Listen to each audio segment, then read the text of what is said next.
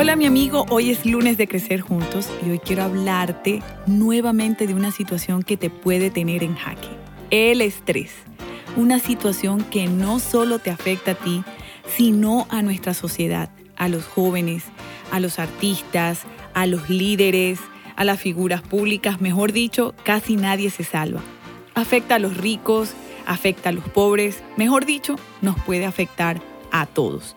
Es una situación que tiene a la Organización Mundial de la Salud y a otras entidades parecidas a esta trabajando fuertemente en su manejo y en su prevención.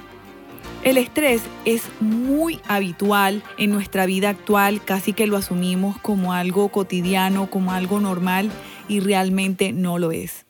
Los desafíos del trabajo, de la familia, los problemas emocionales, los problemas económicos, el tráfico, te pueden generar estrés. Todos estos aspectos con cierta frecuencia se juntan y te pueden hacer sentir el corazón acelerado, tensión muscular y parece que algo dentro de ti va a explotar de tanta presión.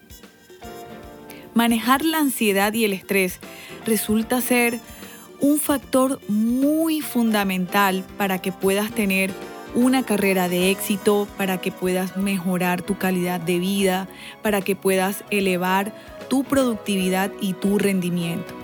Las personas que son consideradas exitosas realmente se sitúan dentro de los perfiles que mejor gestionan los momentos de tensión y saben mantener la calma en situaciones que pueden resultar muy desafiantes, muy difíciles y hasta complejas.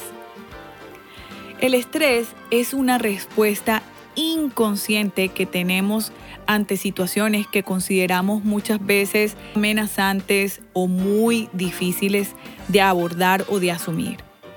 En un principio, esta respuesta de estrés no resulta negativa del todo. Es una reacción que si se usa de una buena manera puede ayudarte a centrar muchísimo mejor tu energía para superar los obstáculos, para enfrentar retos y desafíos propios de vivir. Sin embargo, cuando el estrés se convierte en una constante, puede resultar ser muy peligroso para tu salud mental, para tu salud física, para tu salud emocional.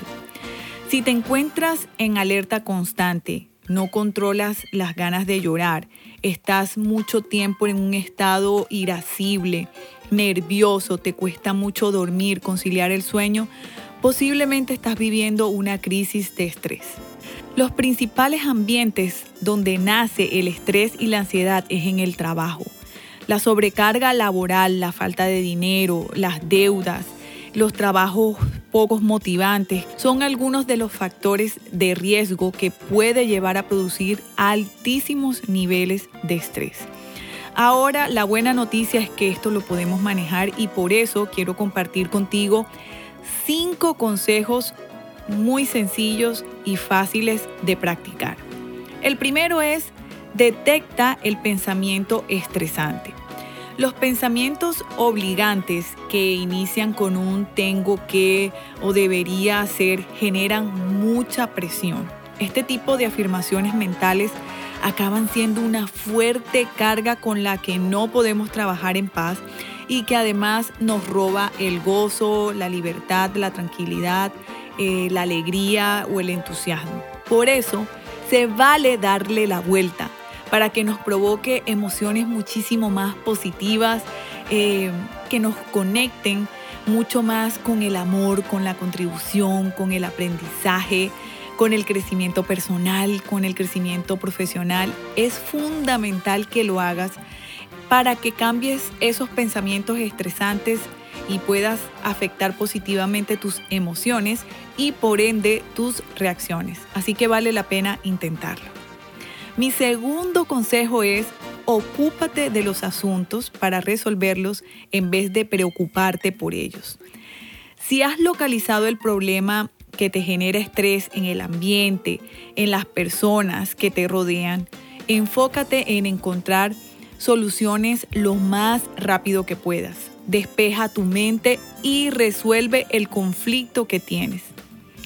Ponerte nervioso y sobreexaltarte puede resultar muy contraproducente y seguramente te va a generar muchísimo más estrés. Mi tercer consejo es métele, métele, métele la mejor actitud a los desafíos de la vida. Activa tu sentido del humor. El humor es fundamental para combatir el estrés.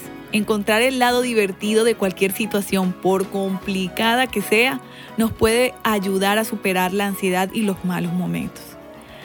Si tienes un amigo que es chistoso, que es bromista, que te hace reír, búscalo, haz terapia de risas con él, llámalo y ten una charla bien larga que te ayude a pasar un buen rato y que te ayude a recordar que todo pasa, eh, que esto solo es un momento temporal que tiene fecha de expiración. Así que enfócate en las cosas que te generen bienestar. Mi cuarto consejo es desarrolla tu capacidad de comunicación efectiva. Decide resolver un conflicto de una manera muchísimo más asertiva mediante una buena comunicación. Poner los problemas sobre la mesa resulta de gran ayuda para resolverlos de un modo más eficiente.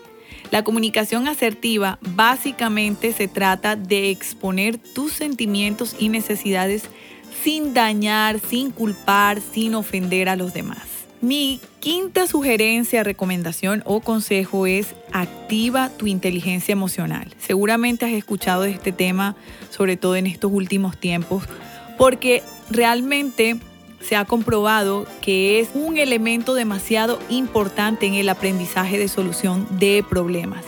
Este tipo de inteligencia te permite ponerte en el lugar de los demás, comprender esos estados emocionales en los que los demás se puedan encontrar y también te va a ayudar a comprender y a gestionar los tuyos.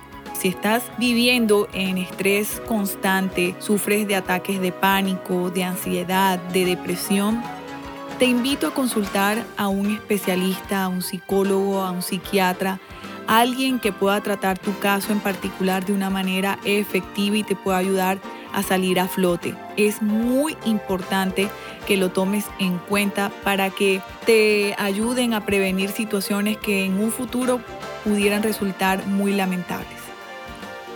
Espero que pongas en práctica todas estas recomendaciones. La idea, como siempre te digo, no es acumular conocimiento, sino aprender. Les deseo una feliz semana. Eh, comparte esta publicación si así lo deseas. Déjame tus comentarios, tus opiniones. Para mí son muy importantes. Feliz semana. Hasta pronto.